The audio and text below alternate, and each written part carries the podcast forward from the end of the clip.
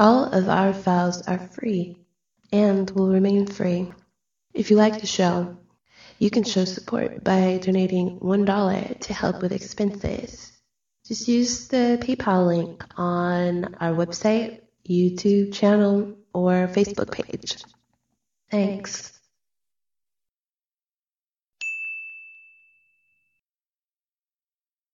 And welcome back to part two of our show today about amazing connections between the Old Norse Viking traditions and the modern Masonry. And Arvid, we've been through a lot. Yes. Um, I felt maybe that we were a little bit quick to go from the heathen, from the pagan to the Christian Okay. uh, era. Uh, and I also understand you have a few additional things to fill in. So before we delve specifically into more examples of similarities between Freemasonic rites and Norse rites, I think we should start there. Shed a little more light on, on that step of the period from the pagan to the Christian ritual. Okay. So yeah, you were talking about Arthurstein. You couldn't remember his grandfather, and and I, I was kicking myself because I've been watching. Have you? Are you aware of the History Channel series called Vikings? No, no. It's, it's very popular now. It's like a dramatization. Uh, it's it's not it's not a documentary. It's like a normal TV series, but Mm. they've used a lot of experts to consult and try to get it it as authentic as possible. And what I like about it is okay, there's still some myths, but at least they're not depicting Vikings with horn at their helms. but they do throw in a lot of interesting, lesser known stuff. Of course, they make a big narration. That's uh, I think they start with um Ragnar uh, Lothbrok Yeah. and they end up with uh, who do they end up with? Um, anyway, they go through a long period, and Athelstein and Alfred are both important uh, role figures in that series. So Hmm. I should have known it just from popular references. Okay. Yeah. but you can now you can now take over. Yeah. So Athelstein. yeah. Adelstein, he, he was probably the man who changed the old Scandinavians or Norse rites into the proto Freemasonry with the changes that were made in York in 926. I think the inspiration for him was his grandfather, Alfred the Big, the, the Great, who, and with his laws that came around 895 or, or so, where they had an introduction with uh, fr- from the Bible, from the Old Testament, with Moses giving the Ten Commandments to his people and King Solomon as the wise ruler in the old times. Yeah. And I think the inspiration to introduce Solomon instead of the Old Norse god came from those laws. Mm.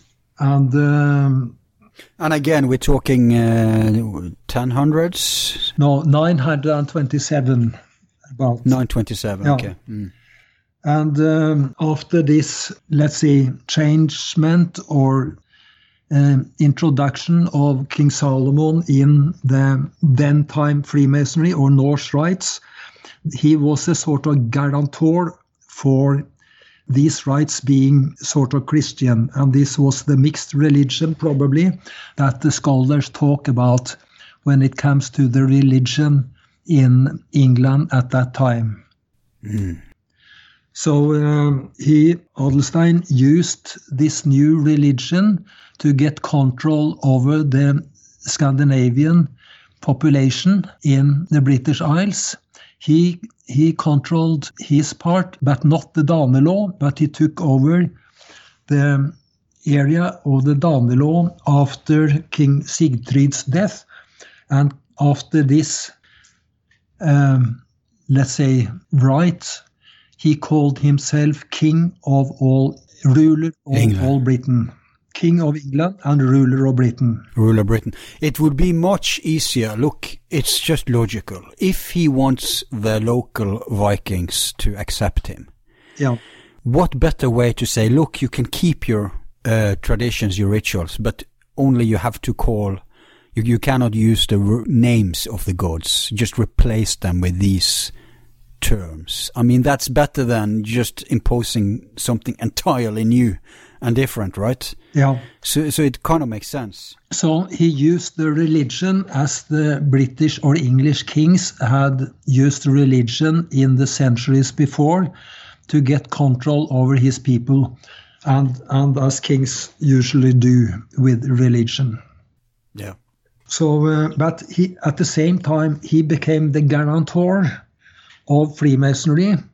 Then they had a sort of acceptance from the population that this was an okay religion or okay rights to continue. Probably.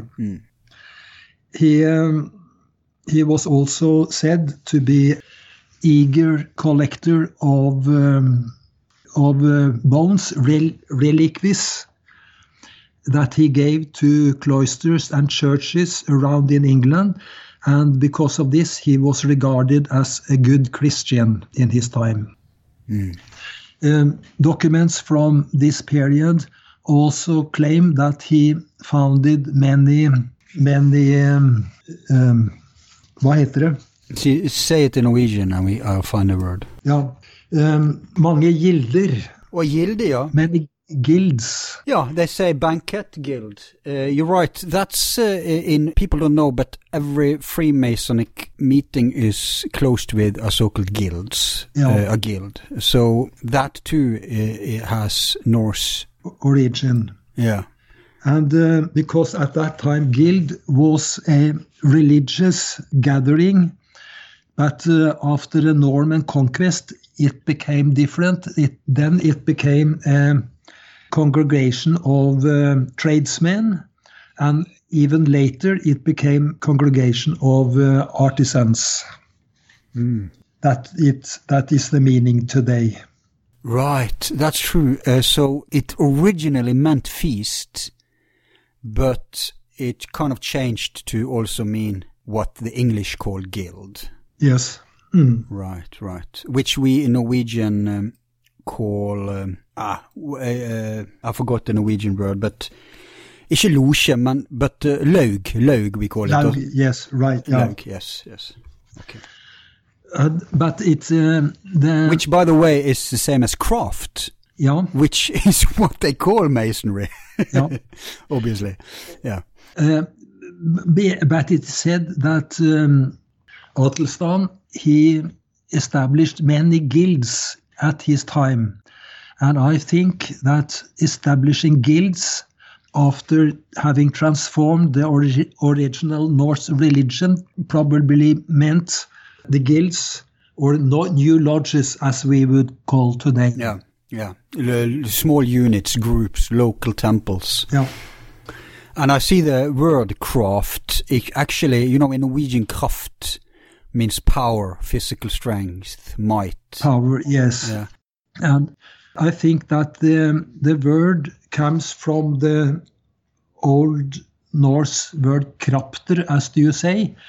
And this is a sort of handicraft. We have the same here because the old uh, halls where they used to have the initiation and meetings, they were used for for weaving and spinning and looming and different sorts of um, activities that they used in the on the farm. And uh, so the word krafter has probably gone over to craft, and this is now synonym with Freemasonry in in the English-speaking world. Yeah. But you see, you see the logical transition uh, in in German. Kraft means yes, strength, but also skill in English. Yeah. And and and skill is kind of more the meaning of the word today, right? Uh, uh, They are skilled people in in uh, masonry, uh, in the art of doing Masonic work or you could probably call it, you know, gardeners could also be like a skilled. Mm. So I can see why craft goes from strength, power, ends up with skill and even virtue. In the Old Norse kraptre, was that, how did you pronounce it? Kraft. Kraptre, yeah. Yeah.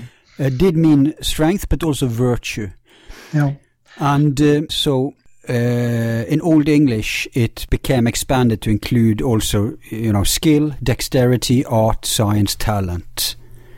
So, Okay. yeah, Mm. trade, handicraft, etc. Yeah. Mm. Because we, we see the same in the old halls, the ceremonial halls in, um, in Scandinavia. The hall at Borg in Lofoten, that was about 120 square meters. That was a hall where they used to have the weaving machines, spinning machines, and all sort of handicraft, while they people lived in other parts of the big hall. And we see the same in the hall at Vallhagar at Gotland, where there has been found a lot of halls of um, crafts in that hall, which was used for the same purpose. There they have um, fundaments for pillars in that hall, and I see that we have the two pillars to Tor, the høysete stolper or high seat pillars, mm-hmm. and also the three or four other pillars that is in every lodge today. They have also been standing there, and the archaeologists don't know what these fundaments in that place is for. Mm. I see. Hey, you said you had a text you wanted to read.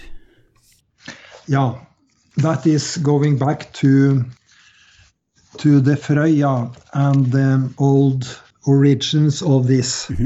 And um, there are many discoveries of bronze statues of mother goddesses from the Bronze Age.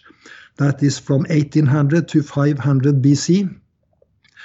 These are all of uh, these all are standing naked woman with a double bronze ring around her neck.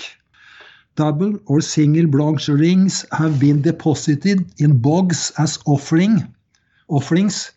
This is regarded as offerings to the goddesses, to the goddess. Hmm.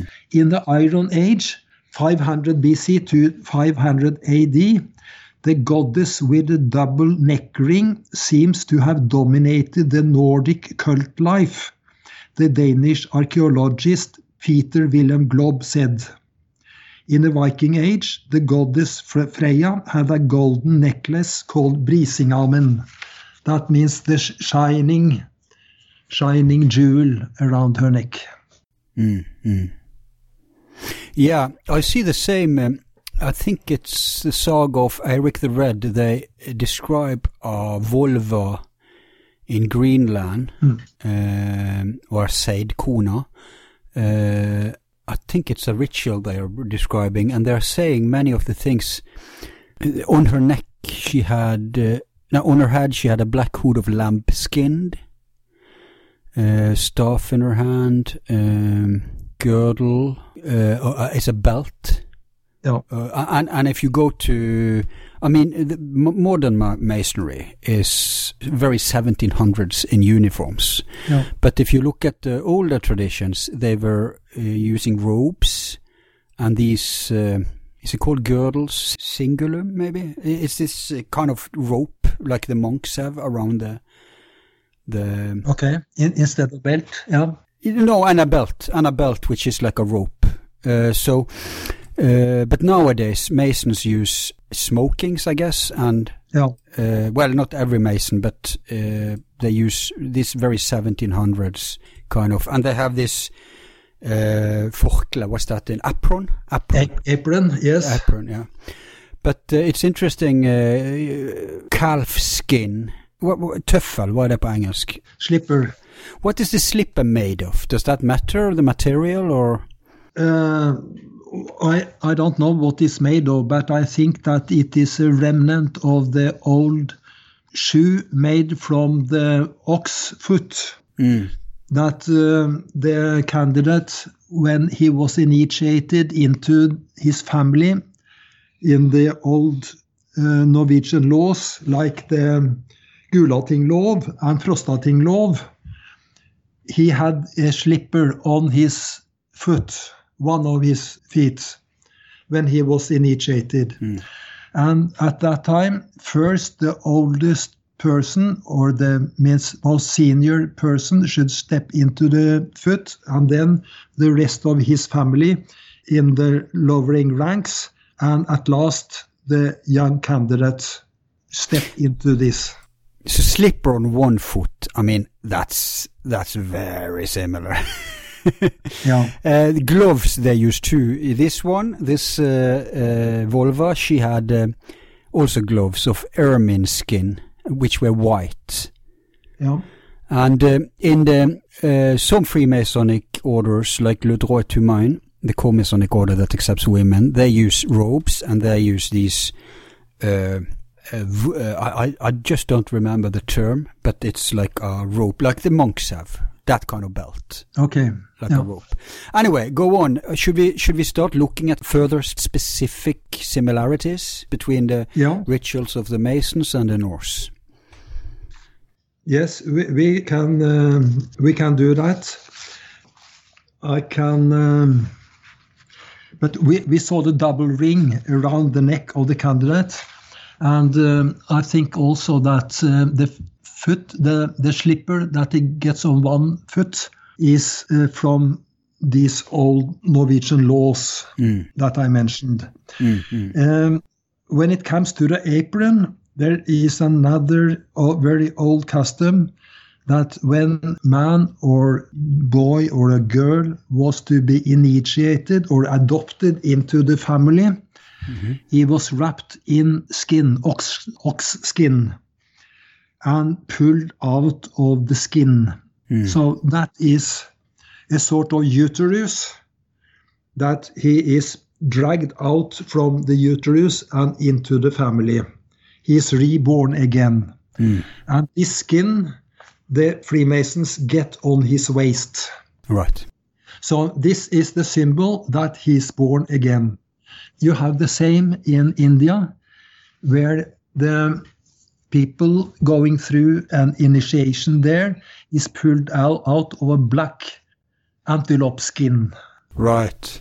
Right. and he's born again. And and the Norse used lambskin, right? No, I think ox skin, Ox skin. Okay. because it is said in many what we call foreign sagar, distant sagas, that uh, comes from the migration period generally, that they used to slaughter a three-year-old ox calf, Right. and he used often, often to be black.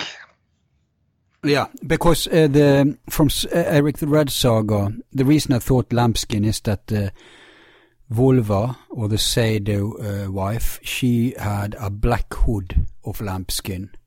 Yeah. Um, but it's kind of similar. I guess they used whatever material they, they had at hand. Yeah.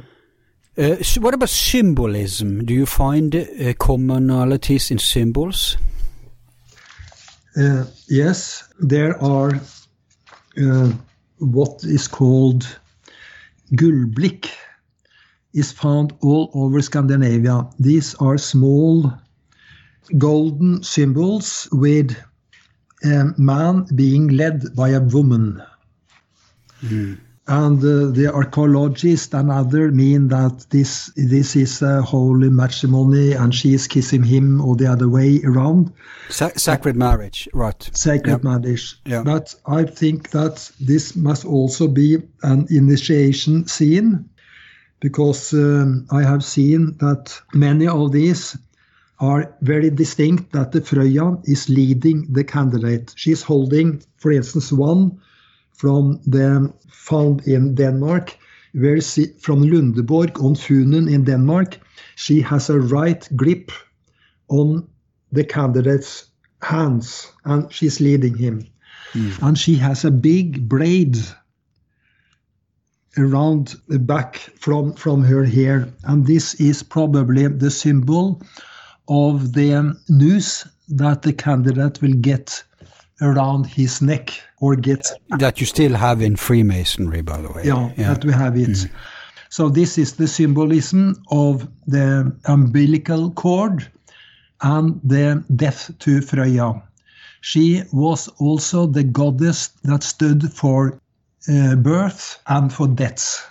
And, and she guarded the family and held a hand over them. So when Freya came, she came with a birth or with a death in the old times. Hmm. And this is similar, very similar to what you find in Greece in the old Demeter religion and also in the Near East with the Inanna and, and Ishtar religion. Hmm. And especially the Ishtar uh, religion in, in Babylon. Hmm. Interesting. So, what about um, the ductus, the dramaturgy of the ritual? Because if you analyze the three basic rituals, you will see that uh, of masonry, you will see that there is a, a story going on here, right? And it, Yeah. it is about life and death, and it is about man's uh, evolvement, so to speak. Do we find similar storylines in the uh, Norse rituals? I think uh, that um, from the original, this has been different religions, so to speak. And the oldest one is probably to Frøya, and then it's uh, Thor and Odin later. I'm not quite sure about this, but um, uh, I think that there the people in Scandinavia could have had different religions. Either they were worshippers of Frøya or Thor or Odin. There are found many so-called gullbraktiater in graves in uh, Scandinavia and in Northern Europe. There are nearly 1,000 on them. And uh, I mean that about 350 of these are for an initiation to Frøya. And they have been found in graves. And there are about 200 to 250 of other types that belong to the initiation to Odin, and a similar number to initiation to Thor. And um, there are also a group of gullbrakteat that is coming from the migration period, say 400 to 550, that um, belongs to the officiants in the religion here. What about the questions to the candidate? Are there any similarities even there? Yeah, the, they tried, especially in the first degree, they tried to have him uh, sort of uh, make his shortcomings to answer him different questions that are impossible to answer, actually. Um, in the York rite. Wait, wait a minute. Impossible to answer. Do you mean like, like, have you stopped beating your wife? That kind of question? Yeah. Okay, I see what you mean. it's, it's not the same, but uh, very difficult uh, questions. okay. Um, and uh, for instance, in the in the York rite, they have now they take everything metallic away from the candidate, like watches and rings and everything, before he comes into the rite. Mm. But after, at the end of the meeting, they ask if he could can give a coin or something or metallic to the lodge that he's now is initiated in. How, how can he when they have robbed him of all? Yeah, right. of course, he can't do that, and he gets very embarrassed. Mm. But um, I think this is a, a later development because in older times you could not have iron or bronze or any metal when you were introduced in the religion. Therefore, in Setesdal, for instance, and other places, they only had to make the coffins out of wood. Metals was prohibited in um, in the old rites and in um, in death. Wh- why was that, do you think? I don't know. Okay. I don't know. But um, I mean, metals are very much a sign of material uh, of Earth, yeah, right? Whereas if you're gonna leave the physical to go into the transcendental, you ha- it could be a symbol of having to lay behind you all the earthly, earthly stuff. yeah, Just speculation here, but Yeah. that kind of makes sense. you're right. Because in in very old times, very long back, they got their weapons with them in the in the grave. That's right. How, how could they do that? Because that's many of those had metals on them. Mm. Isn't that kind of going against the ritual uh, criteria? Yeah.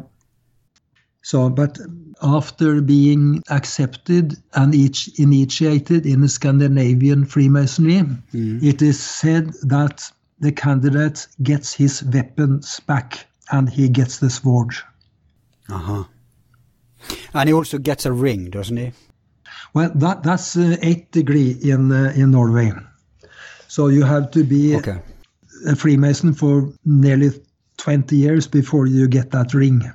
Mm, mm. That that varies between different kind of uh, Masonic orders, though. Yeah. Okay, other other commonalities. There, in um, 2010, they discovered in um, Ranheim, just outside Trondheim in Norway, what the archaeologists called a horg. And um, this was a um, big stone ring with a diameter of about 15 meters and about a meter high. Um, in the middle of this, there was a stone coffin Mm. with a length of one meter and 30 and about one meter wide. And in there, there were burnt remains and burnt remains of people, old bones. Wow. And underneath this, the archaeologist said, on the fertile soil, there were even burnt bones, probably fro- from the ancestor of the farm. And this was from the Bronze Age. So this was the first farmer on this land. And around the coffin, there were two slate rings. And um, as a Freemason, this is very similar to what we have in the Freemasonry today, because in the middle of the lodge there is the coffin standing. And Yeah. the candidate is led by the conductor three times around the coffin. And I see this as the similar the candidate in the Ranheim in the old times. He was led three times around on these slate rings, led by the conductor, and afterwards he made three steps over the grave with the remains of the ancestors. Hmm. Then he was led to the wall. There is a large wall here Freya's wall. Freya's wall. Mm-hmm. And at the biggest stone, the boulder there, there has been fire. Mm. So the this is very similar to what happens in Freemasonry today.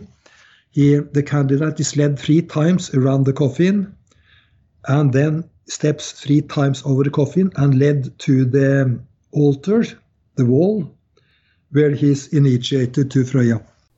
Mm. What about blood mixing?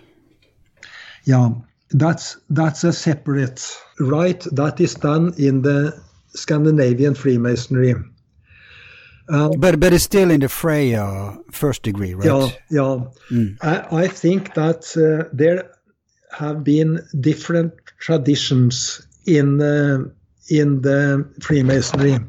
Like there are different, what should I say, different dialects of the language. Mm. People living in Trøndelag have different rites and language from the one on the west coast and the one in Sweden, for instance. Mm. And some have blood initiations, and others have a leading to the mur and then initiated without the bloodletting. Okay. Mm. But the bloodletting is also found in uh, in the old sagas where two brothers and two swogers and, and, and family were initiated under the ground and they cut each other and let the blood pour into the soil and then mixed the soil and the blood and then they were in, initiated to it doesn't say to what but they should stick together for the rest of their lives Okay, interesting. I think you mentioned it, but uh, you know, the underworld is uh, also Yeah. aspect of the candidate's journey in the initiation. Do we find that in the Norse too? Yeah. Uh, the rites in Freemasonry, they are, say, about two hours duration.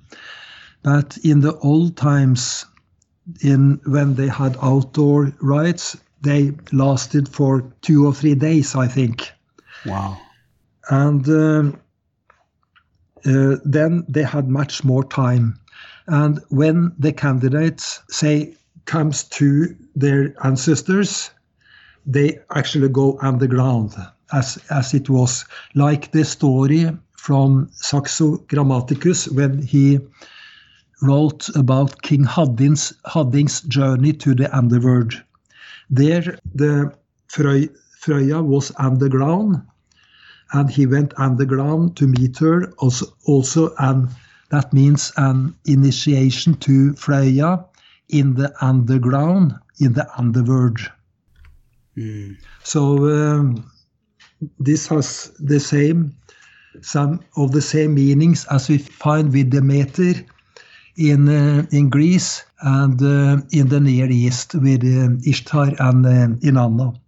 But I also think that this is the very very old rite in Europe that has been for tens of thousands of years.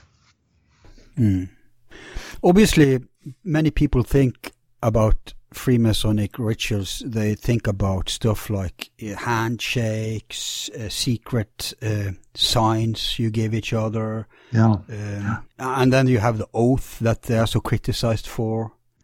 Um, is even these things because uh, I mean, there's not much left in Masonry that cannot be found in Norse when I listen to you today and I see your book. But what about these things? One would think these are modern additions, but can even these things be traced back? Yeah. Handshakes, secret passwords, and the punishment for betrayal. Yeah, uh, it can be because um, it the punishment for betrayal is um, also in the Old Norse religion. Wow. So that is the threefold death that they write about. And the threefold death is described in detail what happens to a person if he breaks the laws and the rules here. So, and then you see in the York rites, Odin has a three threefold death, and the same is in Frøya and in uh, Thor's rite.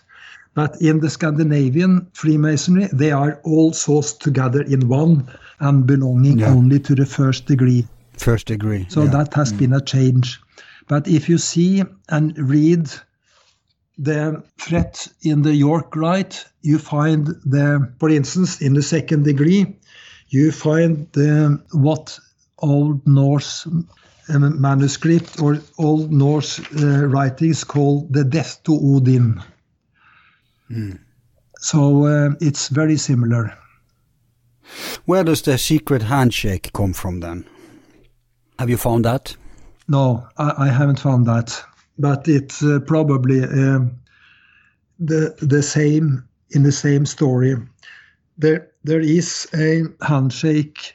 No, there is a sign in the second degree in Freemasonry, also in the Duncan's ritual, where they two brothers will make signs to each other and uh, join together.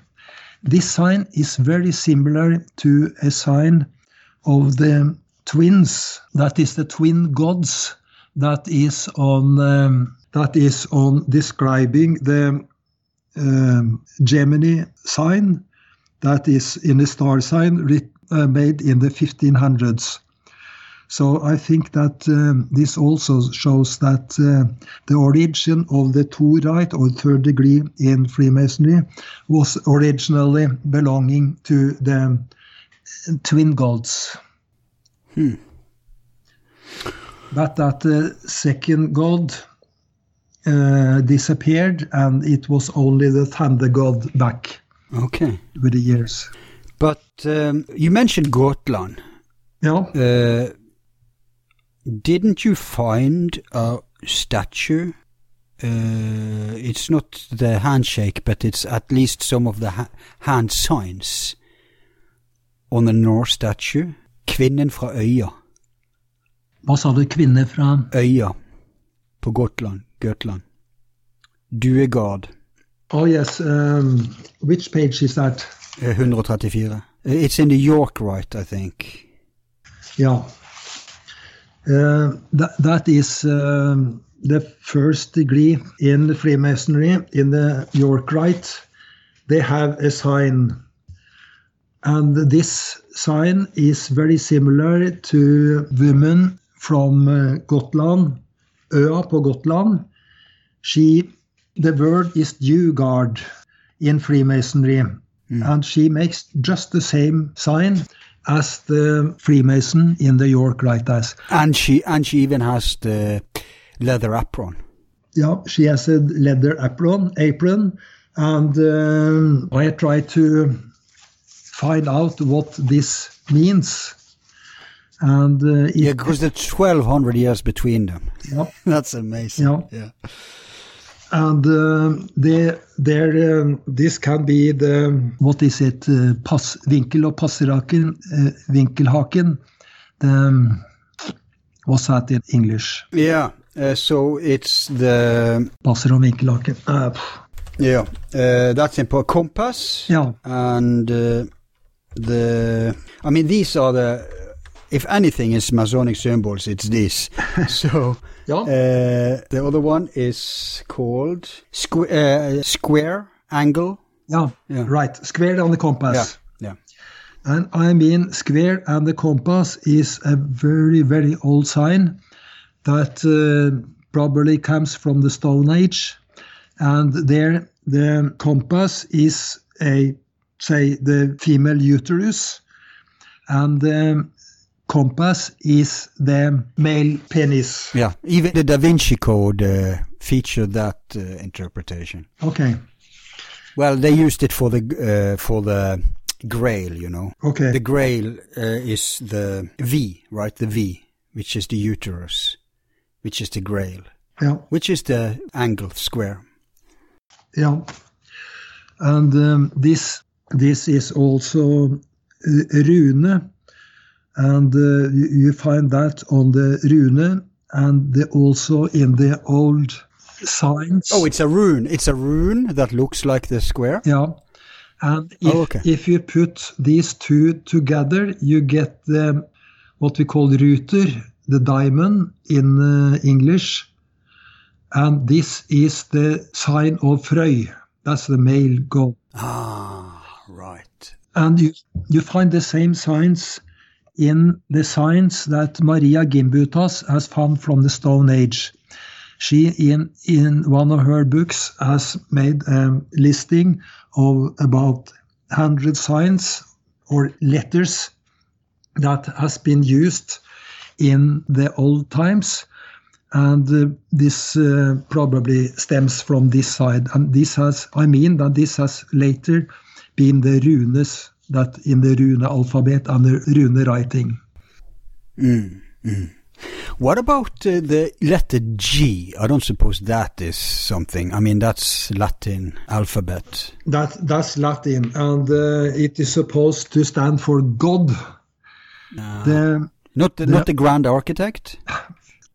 G. Uh, Grant? uh, yeah, the grand architect in Freemasonry Yeah. is the god in the second degree, and that is Odin. Right. And Odin's rune was the now where is that? And Odin's rune is the a similar sign. You find that on the just a minute. Odin's rune is called Ansuz. That is Ås in Norwegian, meaning God. And this is um, a sign, um, vertical sign with two strikes on the on the side. The oldest Freemason that I know of is a figure called Frøyshovmannen. He is found at the farm Frøyshov near Glomma outside Oslo. And he's 1900 years old. He has an apron on him with the three signs. The sign of Odin, that's the rune Ansuz, meaning Ås in Norwegian, meaning God. Mm. Then there is the sign of Thor, that's the saltire of the diagonal cross, like the shape of the letter X. Yeah. That the third sign on this his apron is a small figure with a noose around his neck, and that is belonging to Frøya. To, to, in my uh, mind, that means that at that time the the man that this small figure belonged to, he had third degree in Freemasonry, because he was initiated to Frøya, to Odin, and to Thor. And he is 1900 years old. Wow. Right. But look, if we came from the east to the west, could the references in Masonry about the light coming from the east be a reference to the path we made, like or, or like pointing home? And I think in the third degree, there's the journey from the west to the east, which is actually the opposite of what our ancestor did. Yeah. Do you see any? What's the meaning here? How, how do we square this? I, I think that this is the fer- fertile winds that blows in Europe from the Atlantic. That is because of the rotation of the of the Earth, the wind, the general direction of the winds, and and the the rain comes from the west. So that is a journey from west to the east. Ah. Because wind the wind brought the rain with it, and it it was um, let me say a blessing for the fields and for the animals and for the people to have the rain. Except if you're from where I'm from, then it's a curse. Yeah. Too much of a good thing. then you in Bergen, you on the west coast, you get too much Yeah, of but it. we, we, we, you know, Vestavind, we say, the western wind. Everybody knows it. Yeah. The, the reason it's raining more in my hometown, Bergen, than many other places in Norway is that when the west wind come with all the rain, it crashes with the mountains because we are like a mountainous area. So they, they uh, drain themselves, the, the clouds do, and then they move on. Yeah. So the, they they flush us with their worst burden, and then they go to you guys in the east. Yeah. And the more east you go in Scandinavia, the less rain they get. Finland has has much less rain than uh, Norway, for instance, and the same when you move into Russia. right. What about swastika? Does that have any place here? No. I mean, uh, let's just clear one thing immediately at the outset. The swastika was seized upon by the Nazis. Yeah. but it's one of the oldest symbols in the world, and you find it all over the world. It, it cannot be claimed to be specifically Norse, though, because you see versions of it all over the world, and it's super old.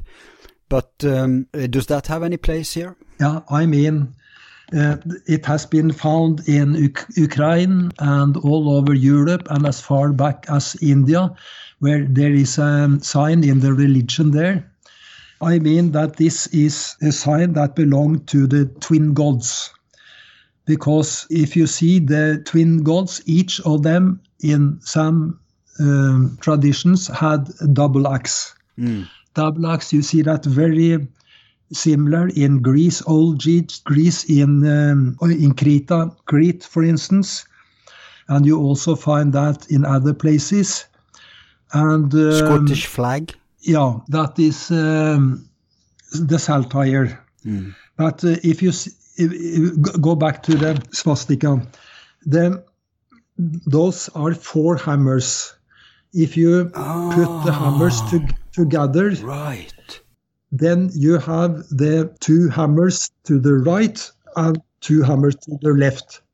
But if these hammers are off center, then you get a swastika. Right. And I just realized another thing. Masons used hammers. Yes. Mhm. So why wouldn't they, you know, why wouldn't Thor be uh, held in high regard for them? Yeah. He's got the best hammer of them all. Yeah, they had hammer, or they had a club, or they had a, um, for instance, the hammer of Heracles in uh, in old Greece. They had his club had four knobs on it, Right. and I mean that is four strikes, and this strikes is uh, is connected with the god of thunder. That is two from the biggest and two from the smallest of the twin gods. And this is uh, connected to the pillars, and they have found on old. Um, they have found pillars in Danish moors put in as an offer to the gods, two pillars. Yeah, but when we speak, look, the the pillars, Jachin and Boaz, are some of the most uh, well-known Freemasonic symbols, uh, and and now they have names from the Bible. But as you uh, uh, in part one, you said that they have found in in Voss uh, fragments of those pillars. Are, are there other associations to these two pillars in Norse? Yes, uh, let me just have a look here at um, on in the Bronze Age there were pictures of persons or gods going with or bringing high stakes or pillars, and on the top of these there were axes. And they had fo- found ceremonial, ceremonial axes made of bronze um, especially many in Sweden that are very similar to the what they have found in these on these um, Bronze Age pictures. So um, this was ceremony, and the reason for this was probably to bring the thunder and so and thus the rain from the heaven down to the earth. Uh, plus plus the light, uh, I'm assuming. Um, I mean, this means that Jacob and Boaz is Castor and Pollux, which is Thor and Loki. Yeah, and I mean that uh, the Dark and light. Yeah, I mean that the pillars in the Old Testament belonging to Solomon is a remnant from the old Indo-European religion. Mm. I, I'm dealing with that in my second or third book. Right, right. Yeah, because, I mean, there's many similarities. You mentioned uh, the cr- fact of cremation, which is associated to the Hindus, but the Norse did it too, and Yeah, Uh, just for those who doesn't know, it's mainstream that Indian people, at least many tribes in India, came from the same source that the Norse tribes. One went east to India, another west um, yeah, to Scandinavia and the south. uh, and, and south. But uh, you find many similarities in the Norse and the Hindu religions too, Yeah, and this which is well known. I mean, that's that's not a matter of contention. That's mainstream. So. Oh, yeah. Yeah. This is also um, a part of the language that we speak now. We call this Indo-European language. And um, German, Scandinavian and Germanic languages is one of the 11 main branches of this. Yeah. And uh, so the, the people here, they also went to India and um, with their language and order of society and religion, of course. You speak of a Norse um, ah, What's it called in English? Treenighet. Hva er det på engelsk? Trinity. Yeah, you speak of a Norse Trinity. Is does that have anything with uh, jubela, jubelo, and jubelum? Um, Which we know from ma Masonry, of course. yeah, when uh, when the rites were transformed, I mean in England in the 1920s, they had to change the the ritual somewhat. And um, I think that these three scoundrels in Freemasonry got the names from the gods of thunder in the Sami or Finnish language, or the language even further, because the god of thunder called Jubila in this language, or Jumala, hmm. and it's the same, probably the same as these three villains in Freemasonry. It was introduced then. Hmm. But what about the Trinity? Be, because um, if you if we go, then we can ask what was their original. And before these three scoundrels came into Freemasonry, we find the story, similar story in Snorri's description of the Finn that, or the uh, giant Jotun that was going to build the big wall around Åsgård. That is the god, the um, Home of the gods. home of the gods. And he was supposed to build this wall in one year, and he started out, and he nearly made it, but for one day or just some hours. And then they discovered that he was a giant, and the gods would not let him finish the wall. So they called on Thor, and he came and smashed the head of the giant. These and similar songs or legends you find all over Scandinavia, and it is connected to building of the churches. You have that in Heddal stavkirke in in um, in Norway, where is a, where is a, what Stave Church. Stave Church, yes. And you have that all over that is same or similar stories. And this has probably been the original story in the original Freemasonry before these three gods, or no, three, the three villains, Jubela, Jubelum, or Jubilot came into Freemasonry. Okay, uh, are there other important similarities that we haven't mentioned that we should mention before we move over to the practical part? Okay. I mean, you've been like a machine gun. You've given point after point after point. But what about the working carpet? Is that significant? Do you have something on that? Yes, uh, going back to the um, Vallhagar that we found on Gotland, that big hole, there is earth or soil ground in that hole. And um, in the center, between the four pillars, there was a big white stone. And uh, just to the east of that stone, there was a field which is um, covered about five centimeter thick with burnt bone in that area. So I think that when they had rituals with initiation, they went to the many graves that lay outside.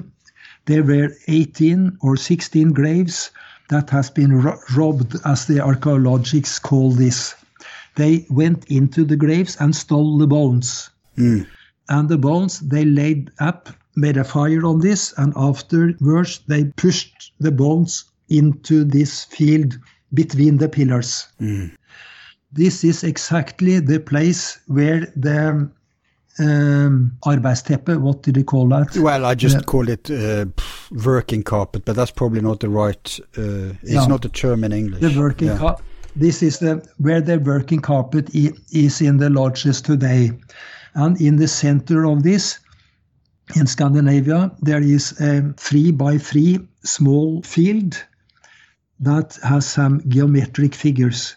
I mean, these figures are the remnants of the bones that they used to have there. So I think originally, going back to Vallhagar, they pushed the bones to the on the floor. Then they probably had a black ox skin in that place, and then they pushed the stones, the bones, into the black ox skin, and later they just had these instead of real bones, they this, they draw these bones on the carpet. Mm. And we find this on the, I think it was the Orknøyen saga, where this aside, where the one of the, he wanted to see how his friends were killed. And he made a frame, as it was called, which was covered with uh, probably a black ox skin, and he carried that into the hall and he said, on this side made him see what happened to his friends. And this is probably the description. This is very similar to the description of the working carpet, as we call it today. Mm-hmm. Just to remind people, Seid is the Norse word for a kind of magic that was uh, practiced by them. Yeah. But speaking of magic, uh, Odin got the runes because he wanted his tribe also to have a magical, uh, you know, hieroglyph, holy writing. Yeah. Now, one would assume that some of the runes would survive into Masonic lore or Masonic symbolism. Have you found? I, I think you mentioned actually the the Freya symbol, which is uh, uh, which ended up as the square. Do we have other indications of rune surviving? Yeah, um, there are in, in, these old times um, there have found a lot of graves or stone cists containing the remains of the forefathers. Then there are inscriptions either on the bones or on the side of the of the um, stone cists and these are inscriptions with rune stones. We also find that in Freemasonry. Now the runes have been uh, uh, replaced by Hebraic uh, letters. Mm.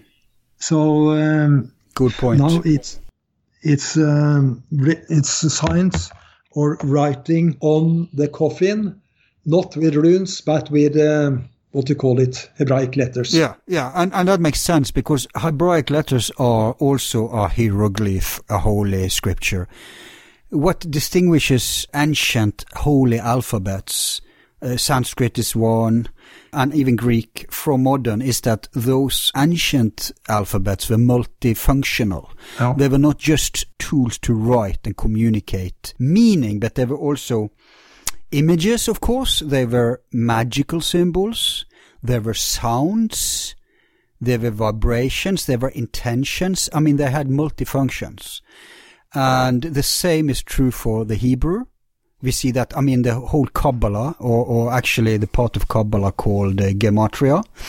And we have the same in Norse, in the runes. Uh, one can use the runes, for example, which is very famous, of course, for divination, you know, prediction. Yeah, yeah. So it makes sense that if they are going to keep that function of the runes as a sacred letters, that they would then uh, apply Hebrew because that would be accepted because it would be within the Judeo-Christian uh, traditions. So, yeah. so that's a good point. And I, am thinking it's so ironic that when the Nazis came to power, of course, we know the Nazis were very romantic in that they wanted to bring back the Norse religion and how ironic that they were attacking Freemasons. Yeah. Even today, many right-wing extremists hate Freemasonry because they look at it as some kind of Jewish conspiracy. Now, how ironic that you Yeah. now prove that it's actually Norse. It's actually a Viking impulse that they have. And, and by the way, the Nazis themselves imitated Freemasonry. Yes, they crushed down on Freemasonry, Yeah. but they put up their own version of it. What else is SS? Hmm, yeah. The ritual aspect of SS is nothing more than a than a reflection, a kind of a dark mirror of, of Freemasonry. Yeah. So um, how, how ironic. And and I also think that um, the initiation ceremonies that they had to the SS in Wewelsburg Castle in uh, Germany, that was uh, some of this was adopted from Freemasonry. That's a Oh, yeah. theory that I have. Yeah, well, I don't think you can claim that theory because we know that Himmler, when he's and his fellows systematized, I mean, they were creating this, uh, they were the very reason they were hunting down esoteric groups and shutting them down. I mean, in the beginning, before the Nazis got complete power, many occult groups were supporting them. Not all, not even half, but many. And many Nazis had backgrounds from different occult groups. We know this, like Thule Society, List uh, Society, uh, Federation, and so on and so forth. And so when uh, they finally became to power, Hitler pressured Himmler actually. He said, we don't want competition. Yeah. And so not only did they seize the material, like the Vatican, like, you know, the Vatican, yes, they burned all this stuff, but not without ensuring, securing copies for themselves, uh, you know, that couldn't be shared. Yeah, I know. Nazis did the same. They had copies of everything. So they researched esoteric traditions and uh, not just Masons, but also Masons. And yes, they worked in uh, they tried to find what is the most ancient stuff, what which is the most common stuff here, uh, and which is which is in, in line with our philosophy, and bam, they use this. Yeah. So yeah, they would obviously also use elements from masonry, but since we are focusing on just the first three degrees because the rest is is other stuff, why are the those degrees called blue degrees? That uh, is probably because um, they have a blue ribbons um, around the neck. Oh, okay. All the officiants in this um, have the have blue ribbon.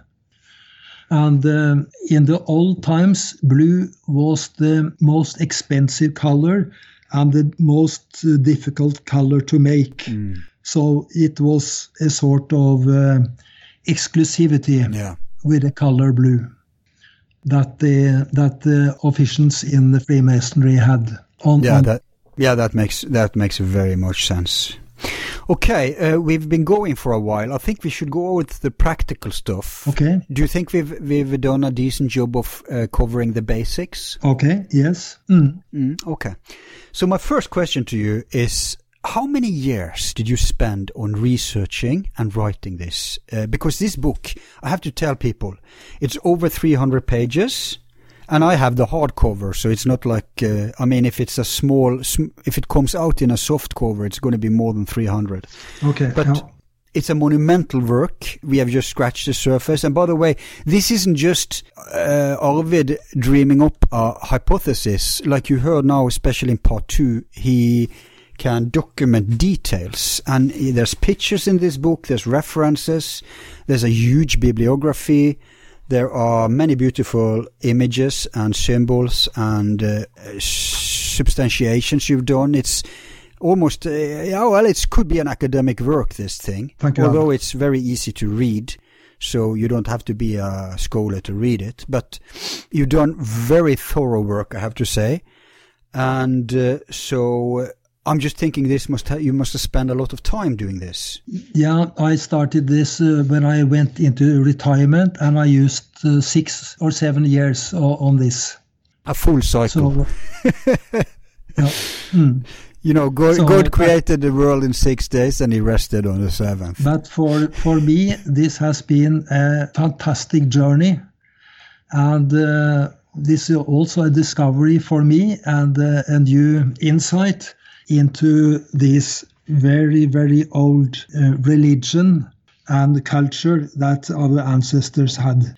So, if I can just say um something, I the Freemasons in Norway they didn't like it. Yeah, I was going to ask you about that, but before you say, Yeah, okay. Uh, I'm going to ask you about that, but just why, why do you have knowledge and a, it's obvious that you have a love for our roots. Is this something you've had as an interest all the time, or, or did this interest start when you started to research? talk about the Norse part of your Yeah, well, uh, interest. uh, it was the, um, what my father told me, uh, of course, but I've always Yeah. been interested in history. As a youth, I knew uh, by heart all the Roman emperors from ancient time. And I studied Roman Empire, the Eastern Empire. I studied Egypt. I studied religion in Wow. in um, in Europe and uh, lots of things. You chose you chose the wrong line of work, man. yeah, my my cousin told me that she, I should have done something uh, completely different, but I find this uh, extremely interesting, yeah. and um, to I, I knew you had this interest. You know why? no, Because I googled you okay, before I invited you on, and I found that you had some extremely interesting questions, uh, which wasn't about the Norse. So it, it- obviously you have history, like like for example, you asked the dictionary, uh, the Norwegian dictionary, about the Japanese emperor who is consummating some kind of sacred uh, uh, ritual sexual act during a specific star alignment or something like that. did, did you, know what find that on Google? I, I managed to Google. I- I'm very good at. Uh, I'm a, like a detective when it comes to Okay, uh, okay. Vacuum internet. So yeah, I found uh, those things from you there. That is very interesting. Yeah. Very interesting. Well, you, you, if you want to mention it, we have time. No. I- It's irrelevant to this, but it's it's like a little morsel of a piece of factoid. Hmm. Hmm. You you want to mention it briefly before we move on? Uh, well, I, yeah, I can. In I think it was the 2019, the new Japanese emperor. Uh, was it the 4th, 14th of November? I'm not quite sure. I forgot. He went into a new built temple in Tokyo, and um, here he went into the staff, and he went in there to be initiated to the sun goddess and uh, there was a lot of speculation. What would he do with the sun goddess? Would he have uh, Intercourse. intercourse with her, or what would happen? This temple cost nearly 200 million kroners, and the whole ceremony costed the Japanese taxpayers 250 million kroners. Let, let's just translate that. That's uh, it's almost two hundred. Uh, yeah. Uh, so Tw- 20 million, one dollar. 20 million pounds? Eh. No. Yeah, eight kroner is one dollar. Just so people get a, a, Yeah. an idea. And um, why was this happening on the 14th of November? And um, then I remembered what I found in Old Mesopotamia. It's saying that when a new king was to be initiated, the, the king's symbol at that time was the crook, the hook. That was a symbol of the um, gjeter, what's that? Ah, uh, shepherd. Chap, yeah, chapel. When he No, no, she- shepherd. Sh- shepherd, yes. Yeah, when yeah. he sat there with his goat or sheep on his lap, holding the crooked staff, that was a symbol of the kings, because they were supposed to be a model after this heavenly shepherd. Mm. And this is the star shine crook that is now, now called something else. I think it was is a hook, and it comes up uh, after the Taurus symbol on the heaven. So I looked into the star back to Tokyo, now and and in uh, back to um, back to Babylon, and it says that if the crook, that's the hook, that the staff of the king, is light or shining, that will be good for the kingdom. But if the star and but if the crook staff is dark, that will be very bad for the kingdom. The, hmm. the lighting is good. Hmm. And I looked into the star heaven over Tokyo at that time. I think it was the 14th of November. And at five minutes to six, the full moon that was full two days before, it went over the sky of Tokyo and it entered into the old crux sign. Mm. So at that night, it passed through the staff of the shepherd. And I think, could this be a coincidence? Mm. Or what is this? But this seems to me to be a very similar symbol that they had in old Mesopotamia uh, 4,000 years back. And I have to say, uh, the the, the fact that the Kaiser, uh, the, the not the Kaiser, the the uh, what's it in English? Emperor Yeah. was having sex with this uh, woman, a virgin. I don't know if she's a virgin or whatever. Is not something uh, you took out of thin air. It's been rumors in Japan Yeah, for the longest time that that's what's going on. yeah, And people were uh, outraged that they were using taxpayer money for him to have this ritual, consummate this sacred marriage kind of thing, this ritual sexual act in today. yeah. But I, I read this as he made, he was a holy matrimony Yeah. with the sun goddess that they Yeah. had used, or that uh, was the case with kings for thousands of years back. Yeah, I mean, even in ancient Europe, you had uh, temple prostitutes, or what we should call them. Um, Yeah, I don't know how much prostitutes that was, but uh, no, no, no, not prostitutes at all. Um, but they we, they say it today. But they were no, they were holy. They were sacred. They they were representing the goddesses and fertility and all that Yeah, stuff. So uh, yeah. Let's not derogatory them. No. I also have to say about seidr that it has a potential. I think siddhi in India is the same word. Siddhi is the occult powers. okay. And so, just so people understand what seidr is, it has to do with more. You know, Tolkien, he, he was inspired by Norse religion. So when he made Gandalf, the figure Gandalf, Yeah. you could say he has a druid kind of archetype, but just as much a seidr kind of ar- archetype. Uh, uh, just so people know that. But now let's talk about the cost, because obviously, uh, how old are you today? You are in your 70s, right? Yeah, I'm I'm 78. Wow, 78, and you're so clear in thinking and speaking, and kudos. I'm I'm assuming you're in good health, right? Yes, I'm. Yeah, Great. So, uh, sorry, yeah? I I play tennis, but uh, now it's everything is closed because of the Yeah. uh, Corona situation, of course. So uh, my nearly only exercise is skiing and um, walking the dog. Right, right, right. Both decent kind of exercises. you, you know, they say about Norwegians, we're born with skis on our feet. So that explains a lot. But how old were you when you joined the uh, Masonic, when you became initiated into Masonry? I, I think I was 42.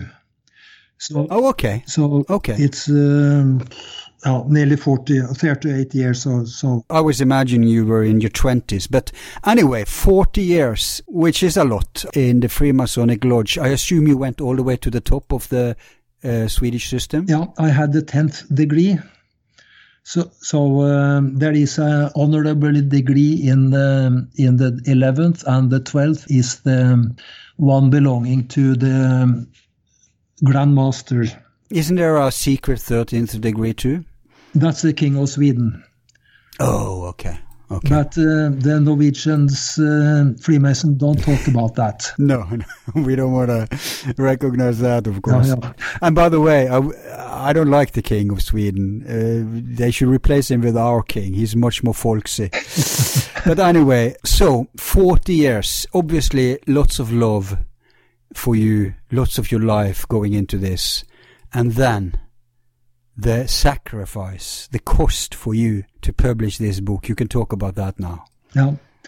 Um, the the Freemasons didn't like it. I brought it to the Grand Master and the worship. You mean the you mean the manuscript before you No, published? no, the, the, the book after it was printed. Oh, okay. So I tried to get. Um, I didn't ask for permission because I knew that I wouldn't get that. Better to get for, forgiveness than For- permission, right? Yeah, I tried to get forgiveness, but I didn't get that either. So they kicked me out. So, so what was the rationale for kicking you out? I, I had broken the laws of the Freemasons. Which laws? Which laws? Um, that I should uh, not uh, publish things uh, in Freemasonry. But you you never published anything they gave you, did you? No, no. There's nothing. I mean, are they not aware that uh, within uh, 30 seconds I can look up any Freemasonic rites, not just uh, blue degrees, but any rites whatsoever Yeah, online? I, I know. Are they not aware? Or buy books Yeah. where all the rites are disclosed? Are they not aware of this? Uh, yeah, might be. I tried to, to tell them that. And I used uh, mainly uh, the Duncan's ritual from 1866. And uh, it is also on the net. And I also used other written sources, but I put it together in a new, let's say, setting Yeah. and understanding. And I told them that this is the first eh, real explanation of what is going on in Freemasonry in the first three degrees. And uh, now, I mean, this is the only viable explanation what is happening here. And uh, I thought that um, this would be of interest for them Yeah. and because I I found that this is so important to Freemasons, but also for the rest of the cultural interested people that they should know that the old rites from Europe and Scandinavia they are not dead, but they are still continuing under a different name and in secret. Yeah. So um, I pointed to what is written in our rituals, and that every Freemason learns on the his night at, at accept when he is accepted, that the Freemason's conviction and conscience take precedence over the orders, commandments, and rules. Mm. So, but they they didn't uh, listen to that. No, you know what? My hypothesis is that, call it a conspiracy theory if you like. Okay. I think what really annoyed them was the fact that you disclosed the Norse connections because there's no secret that there's a lot of Christian people in in uh, Norwegian Freemasonic order, which is like I say, it's a separate order from uh, the American, and it's also a separate one from the the English and, and French and German for that matter, although of course all these countries have different free. Yeah. Many people think Freemasonry is one thing. No, I can count hundreds of Freemasonic orders actually. And are, among those hundreds of Freemasonic orders, there are not hundreds of different rites and, and, and uh, law, but there are still many, many different rites and laws. So it's not just one thing. But here in Norway, the Swedish system, as it's called, very much, there's even priests. So I think that is probably what hurt them the most Yeah. because they're not Yeah. as enthusiastic about the Norse. They look down upon it like some kind of primitive evil. I don't know, like full of bias. Yeah. And there, there is one condition that uh, has to be fulfilled before, if you want to be a Freemason in Norway or Scandinavia in a Swedish system, and that is that you are a Christian.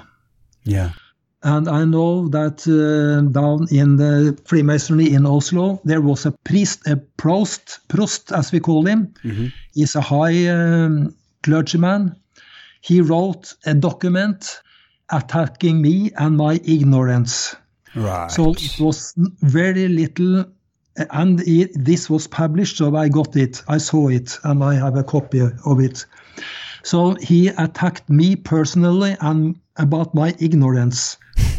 So uh, that is the way to do in in the Christian way. in psychology, that's called projection. Yeah. if anyone is ignorant here, it's him. But but I must also say that I am a honorary member of an Italian lodge in Torino.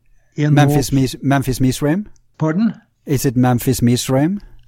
No, it's um, a Italian. Of what is called um, um, philosophical rite, Okay, okay. and it's called Wolfgang Amadeus Mozart Lodge in Torino, in Turin, in uh, Italy, northern Italy. And uh, I've been to a meeting there. They have very interesting lodge where they try have taking a lot of the old culture from Italy and Greece into the lodge and it's very interesting. And there they have female women as officiant and members. Mm. Very interesting. Yeah, I wonder. Um, are, are you aware of the Freemasonic order called uh, Memphis Mizraim? Yeah, I've heard the name. Yes, yeah, but uh, I don't think this is the same.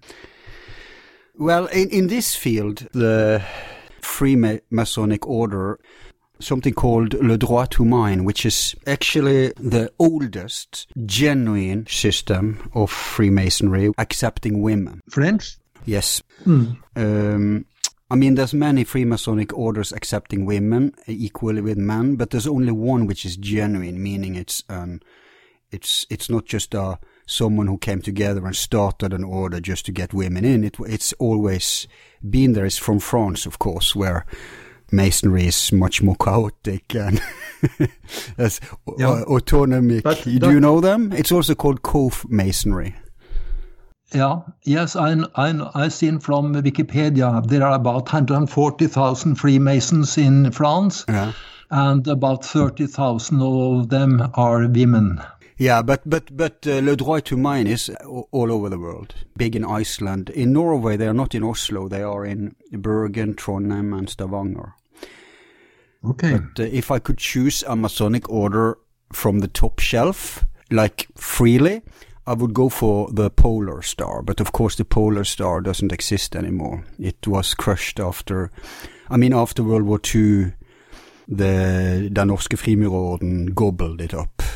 Yeah. Because it, they were competitors, right? So it was what we call a hostile or maybe a friendly takeover. they, they had their roots in uh, Trøndelag, I think, in, in Trondheim. That's true, yeah, yeah. According to Dr. Uh, Professor Joscelyn Godwin, one of the top esoteric scholars in the world, and you know, uh, academics, they are very, you probably experienced that with your book too, they're very skeptical to claims of old age, right? But, yeah. but Godwin actually said that he, he's been onto, he's the only scholar I've seen who's managed to track down the only Western, not, not all over the world, but Western esoteric order that can trace the, uh, lineage back to antiquity. Yeah, okay. So, um, but of course, the only way to to to survive like that is to be extremely small, scattered, autonomic, decentralized, and under the radar.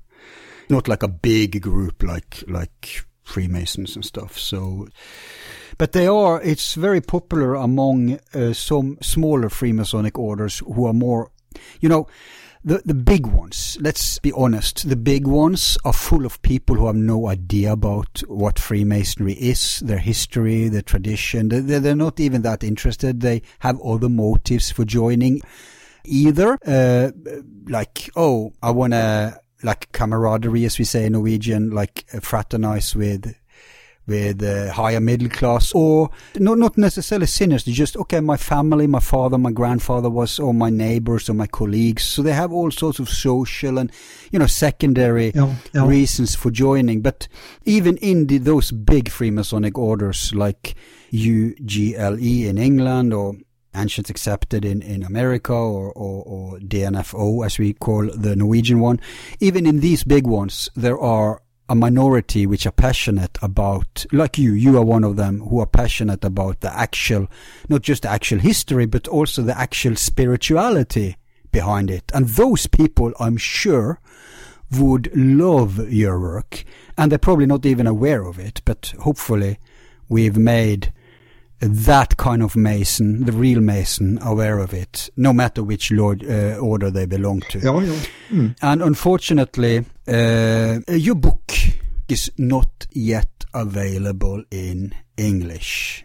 Uh, no. That's the that's the bad news, people. That this book so far is only available in Norwegian. Because, you know, in Iceland, people today are, you know, they were Christian, yes, but they have managed to keep their tradition. I know Icelandic people personally, and many people are still uh, having a close relation to their traditions, and they don't even see a conflict between, for example, Christianity and their own Norse roots. They are much more eclectic and flexible. And I, I, I bet if you get this book out in English, Icelanders will love this book. yeah. I I can't hear you. Oh, you hear me? No. Uh, can you hear me now? Yeah. Okay. Yes. So you didn't hear anything? No. No. I not, not uh, the start. I heard. Yes. Okay. So I was just saying, in Iceland, they never really banished their traditions. They uh, have been good at maintaining their traditions and uh, now it has a revival, by the way. But okay. their view is that there's no, and I know Icelanders, uh, spiritual people, esotericians, Masonic people, and many of them, th- they don't see a conflict between, for example, Christianity and ancient Norse. They are eclectic. it's easy for them to figure out that these things go together, and they had to, right? Because otherwise, uh, they would be invaded by Norway after we became Christian. No, so no, it, they've it, learned to live with these things side by side. So if you get your book out in English, I'm sure Icelanders will love this book. Okay, yeah, I um, I can mention that there was an um, Icelandic Freemason who wrote a chapter to the English Research Lodge uh, when he compared the moral and ethics in Håvamål, that is the high's tale, directly translated, that is Odin's tales, mm. and moral and ethics in Freemasonry. And he found a lot of similarities between these two rituals. Right, right. So, and he um, quoted my book then, and uh, I got. Uh, a Freemasonry, um, a phone call from a Freemason friend, and he was very angry that they allowed him to write about this and me being kicked out. Right. Yeah, that's hypocrisy. Yeah, exactly. Mm. Is Håvamål, what, what about other uh, Norse scriptures like Draumkvedet or yeah. You also have uh, what's it called? I think I think Draumkve is uh, from the 1300s, and uh, there are lots more of Christianity in uh, in Draumkve. But there are other. Um, Voluspå. Yeah, Voluspå is very central. And here you find also many interesting things regarding the religion. Um, there is also others uh, like Hyndluljod, and a script from the Middle Ages where there is a description about Frøya, the goddess. She tells here that the king's son Ottar made her a lad, and a lad is a mur, a small wall made of stones. Mm. And he started to, he cultivated female goddesses, and he made an initiation to her. It is said in this uh, in this uh, poem. So there are traces many times, many places in the Old Norse literature. Mm, right. But um, your book, it should really be translated to English. Do you have any plans to do that? I have tried. I have a, an agent in London. Nothing has happened. And uh, I have tried uh, for a long time, but nothing uh, happens actually. So I would like to have it translated. But uh, I, I, have been concentrated on the work on the book number two now for uh, oh. since I came with the first book, and I think that this book will also be very interested and uh, hopefully translated into English. And um, then I will go for this uh, a translation of the first book in, into English. If not, I will do it myself mm, mm, and publish it myself. Right. But um, uh, I, will take one thing at a time. Yeah, and, and, that you plan to do that in English too, or?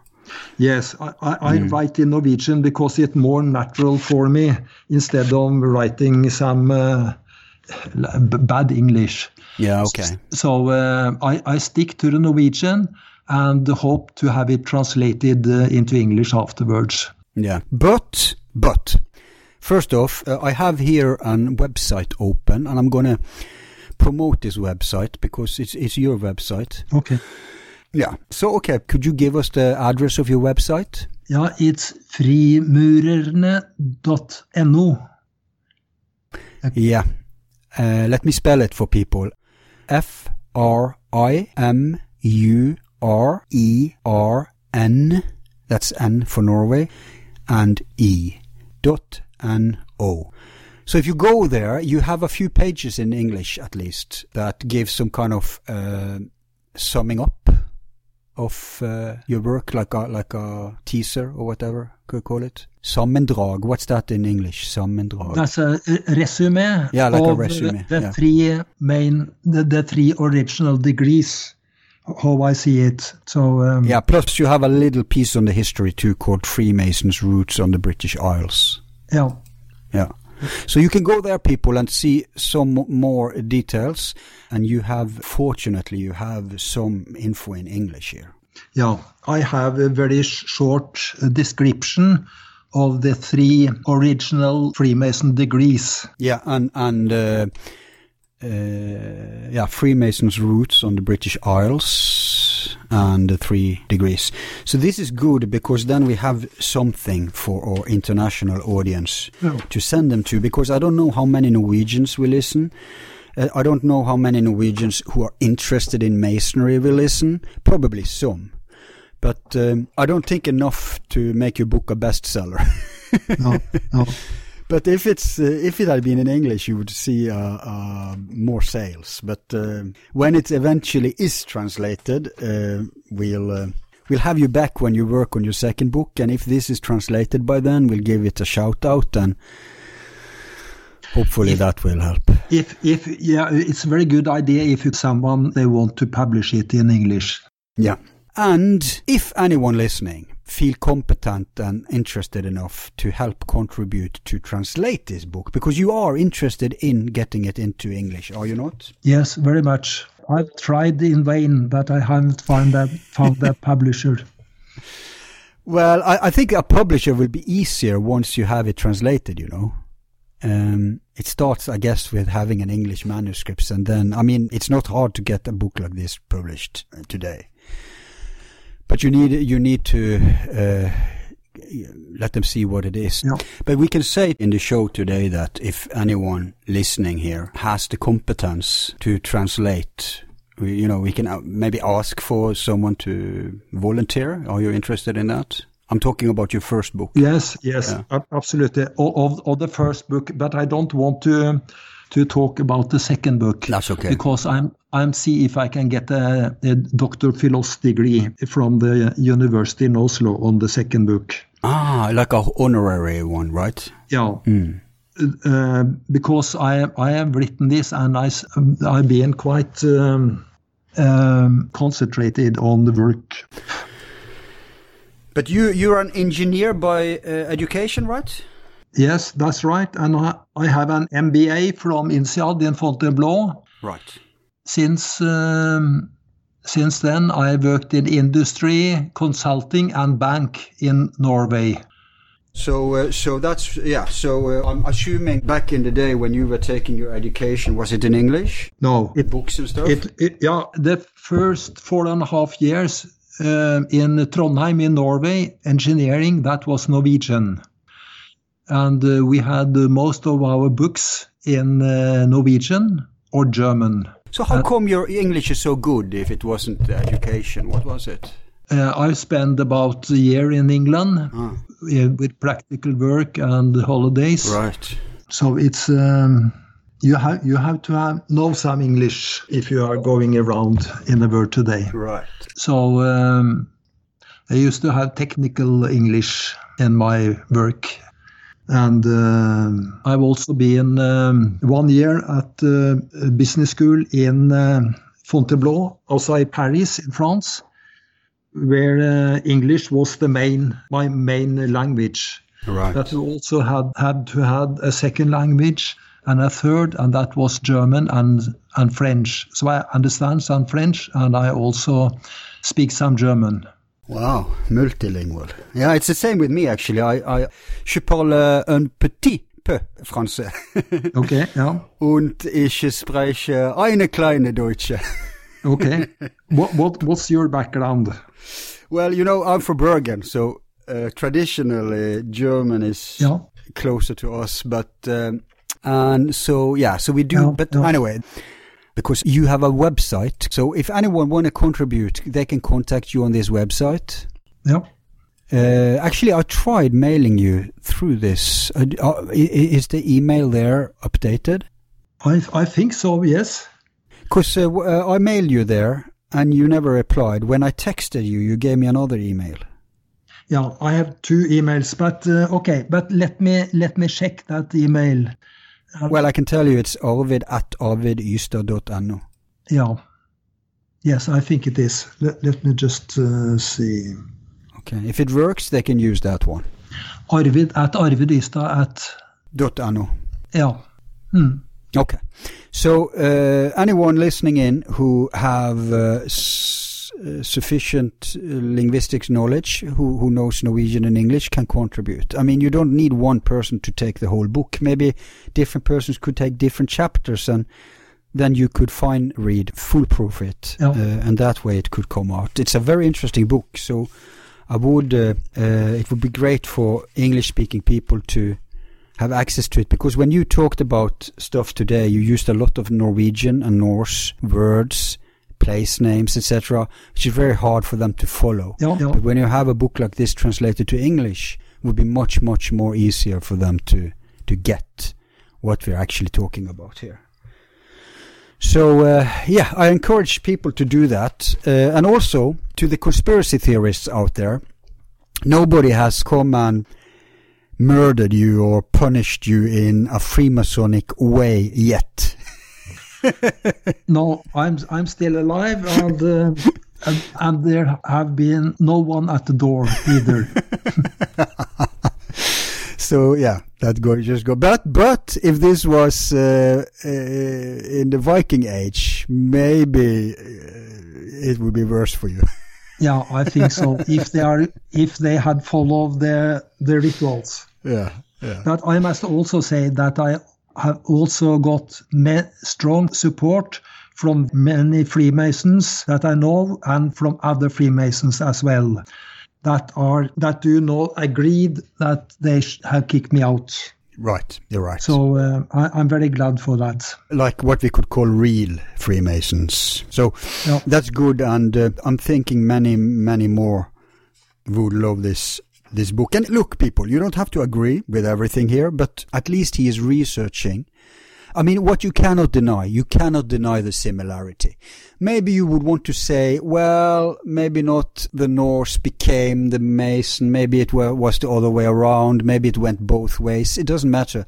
The fact is, Arvid has documented physically, you can see it in the book, pictures, everything, Yeah, the similarities, and that cannot be dismissed. So, uh, uh, how far you want to take the connection, it's up to each and everyone, but at least read his, his argument and then make up a decision and not do as the priest, just condemn it from the outset, which is the very definition of ignorance, by the way. yes, sure. Yeah.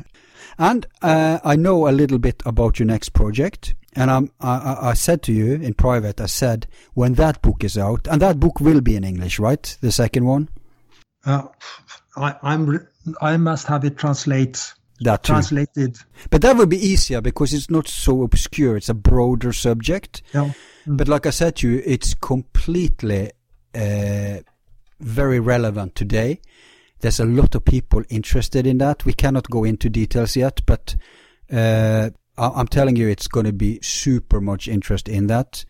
And uh, I would love to have you back on my show when that book is out Okay. to uh, make some attention about the theories that you are sharing there. Thank you, Al. Yeah. Thank you very much. Yeah.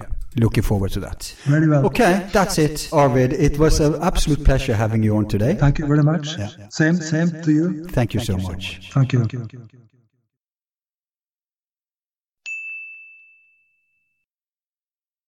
So far today, now um, I will uh, read to you some historical context before signing off. But first, let me alert you, good people, to some news. We now receive crypto coins as donations. So if you want to donate via Bitcoin, you are more than welcome to. I finally figured out how it works and uh, so those of you who want to chip in some freedom money to help us uh, bring you controversial and interesting stuff. I mean, oh, it's not easy these days, huh? where everything is now being forced into uh, the bottleneck of the corporate paradigm. But we'll do our best despite shadow banning and censoring. And by the way, that brings us to the second news that we are present at all podcast platforms. So whichever you use, just search for Forum Borealis and, and add us there. It's so important that you subscribe. That's real currency in this business these days. The number of subscribers. It influences everything from, you know, ads being picked to run at our stuff to guests coming on to to mentions here and there, which helps spread our show. So if you like our shows, subscribe. But the real news, because most of you have caught up to the podcast presence, but the real news is that we are also out on something called Odysee. Now, I'm sure most of you haven't heard about Odysee, despite that I think it is one of the best candidates to become the new tube. But you probably heard of LBRY. It's actually without vowels, LBRY or something. Maybe it's a play on the word liberty and library. And they, every show that's present at YouTube can be automatically transferred to LBRY. So you should encourage all your favorite channels to make backup there. So when the day comes that we are being deleted, this is where you will find us. And which again makes it super important that you subscribe not just on YouTube if you're one of our YouTube listeners, but that you also, for backup sake, unless you're, of course, a subscriber to our website, then I, I, guess it doesn't matter. But do subscribe to us on LBRY and at podcast.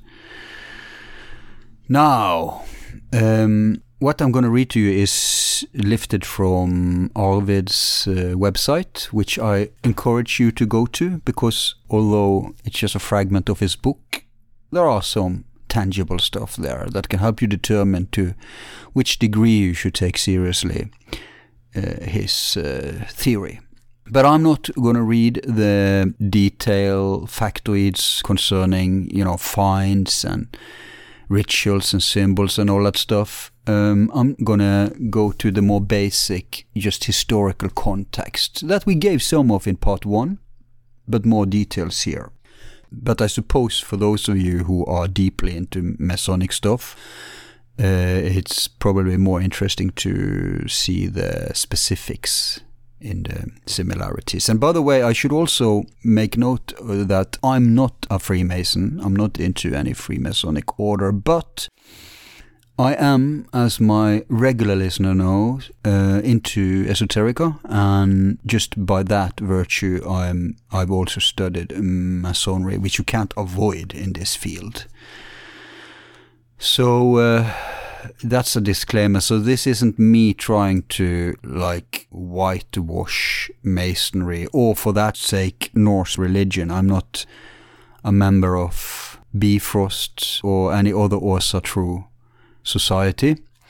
So I couldn't care less whether people believe this stuff or not, whether they're into this stuff or not. I'm just concerned about truth and interesting stuff and culture and general education. And if this is true, then this has to be known. So if Norse religion has survived within the core of Masonry, the blue degrees, then uh, it's sensational. And it should be everywhere, not just at my show. So spread the word, spread the word. Now, some historical context. The Norse settlers brought their traditions, legal system, and religions with them. They also had considerable linguistic influence in Britain. They introduced Norse justice and social order that rested on a religious basis.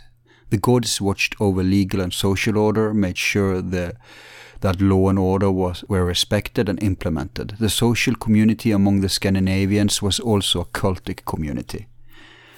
The Viking Society in Scotland. Norwegian farmers began their migration to the Orkneys and Shetlands in the 600 AD. In the centuries that followed, a large number of Norwegian Vikings and farmers settled here and in the conquered areas. The Vikings formed their own kingdoms, and many of the original, often Celtic people had to flee or were made slaves. The Norwegians also settled in Iceland, Greenland, and the Faroe Islands. Scottish sources tell the Norse Gaels were people derived from the original Scandinavian settlers in Scotland. They married local Picts and later Gaels, both Celtic peoples. These people eventually dominated the Orkneys, Hebrides, West Scotland, much of Ireland, and northern England. They called themselves God Gödler in Old Norse. In Gaelic, the Gal Gel. Elsewhere, Gaels. Galloway in south-west Scotland was named after them. Another name was Vikingar on mainland Scotland, the Vikings and the Norse settlers had a substantial influence in the counties of Argyll, Galloway, and elsewhere on the west coast. The Norse Gaels combined Scandinavian and Pictish Gaelic culture and developed a vibrant society of warriors and farmers. They spoke both Norse and Gaelic dialects. They were key players in Western Viking history and controlled kingdoms like the earldom of the Orkneys and Caithness. The kingdoms in Dublin and Jorvik, now known as York, and the Norse kingdoms in the Isle of Man and surrounding islands. A considerable number of Norse Gaels were present for the colonization of Iceland, together with their Irish slaves. The Norse Gaels in part followed their earlier Norse religion and in part Christianity. We see this actually from if you've listened to my show with Scott Wolter on the Sinclair journals, and by the way, we're going to have a show just on the Sinclair journals coming up very soon. Uh, then we see that there, it was a matter of fact that they were as late as the 1300s revering both what they call the old religion and the new religion. And in part Christianity, yeah. The Norse religion was the same everywhere in Scandinavia during the Viking era. They worshipped gods like Thor, Odin, Freya, and Frey but they lived in a multicultural society with many different languages, and we must believe that Celtic religions may have influenced the Norse religious practices. Yeah, we see that also in the Sinclair journals, that they had no trouble transitioning between these. I mean, if they could entertain the Christian religion, the Norse and the Celtic, should be no problem.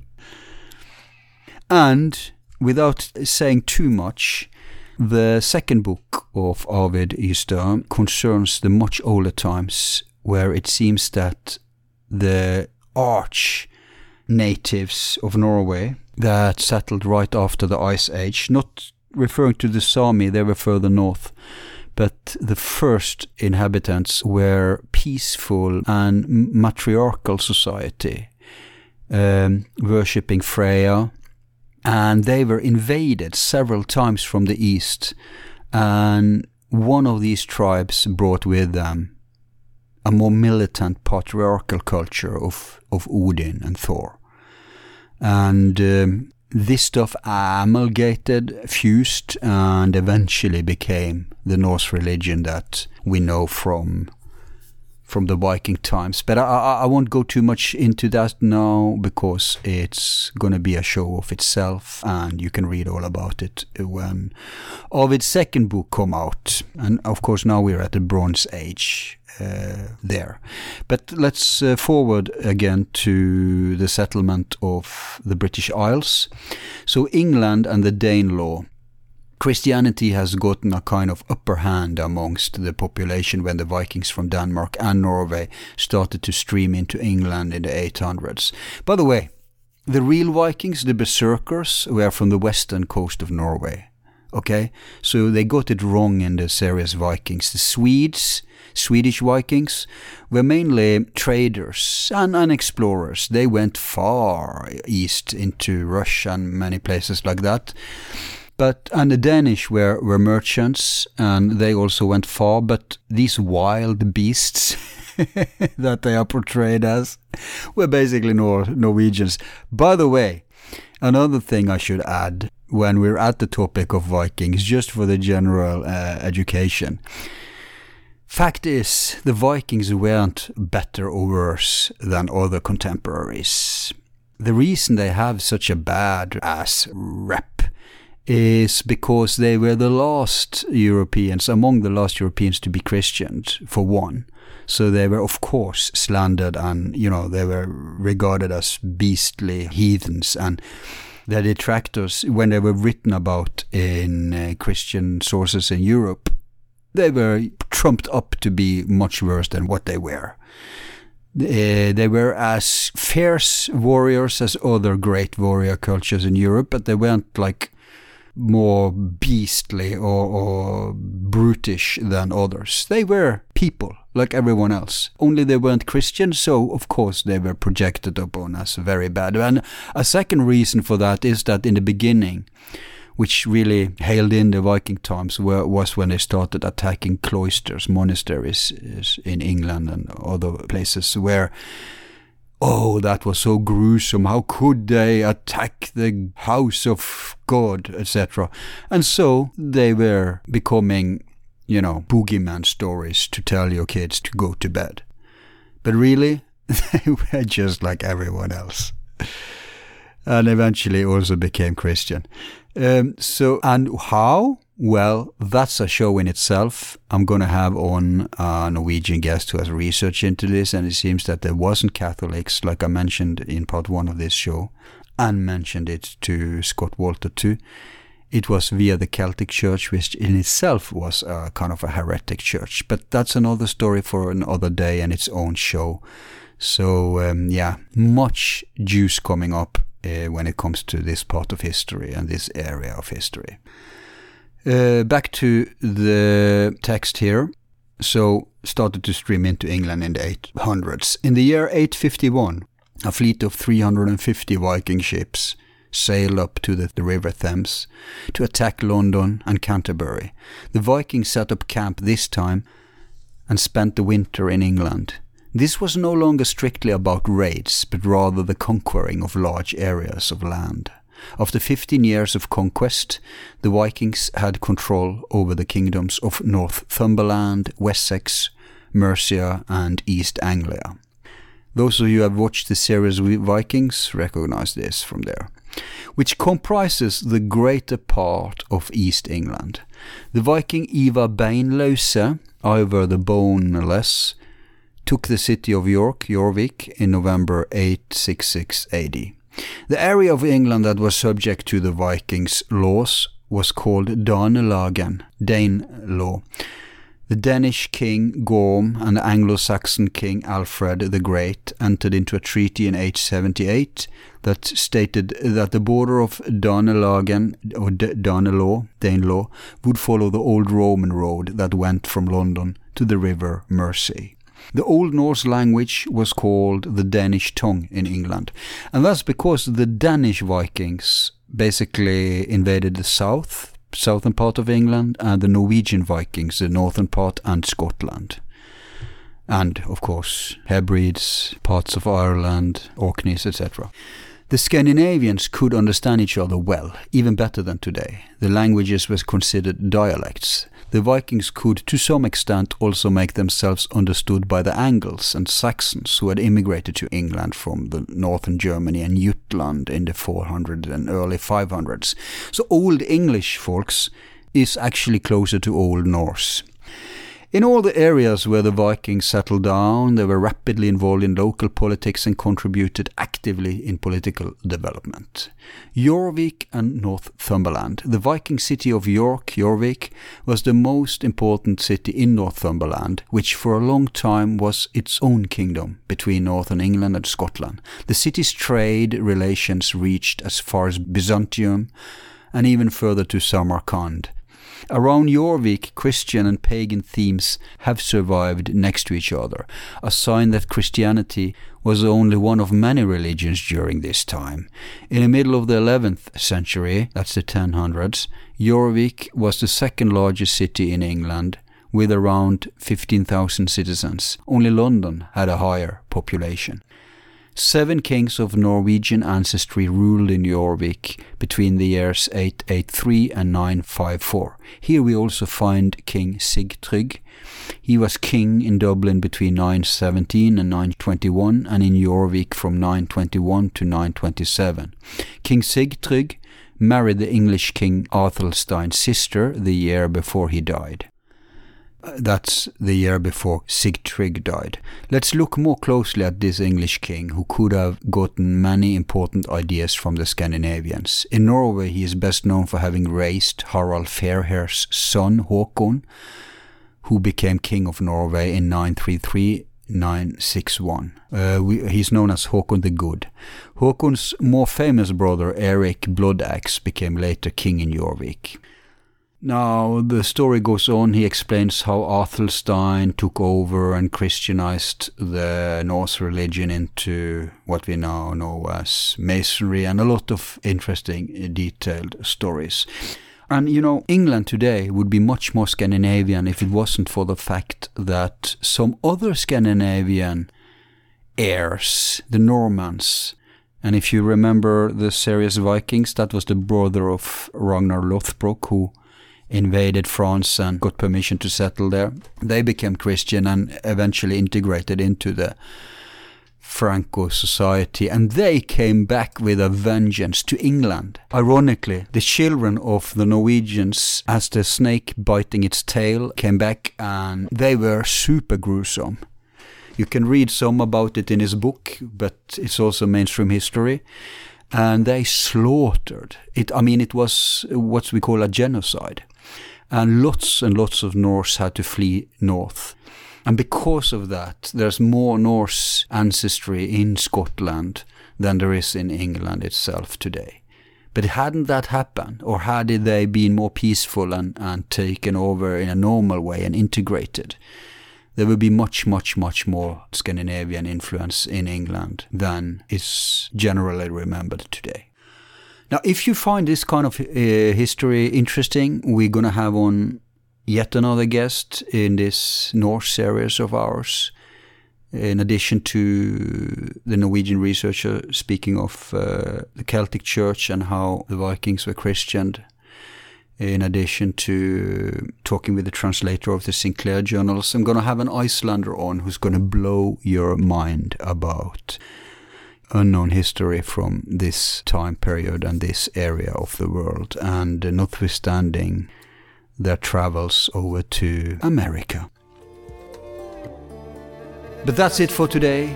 Thanks for listening. I've been your host, Al. Vær heil och sär. Until our paths cross again, be seeing you.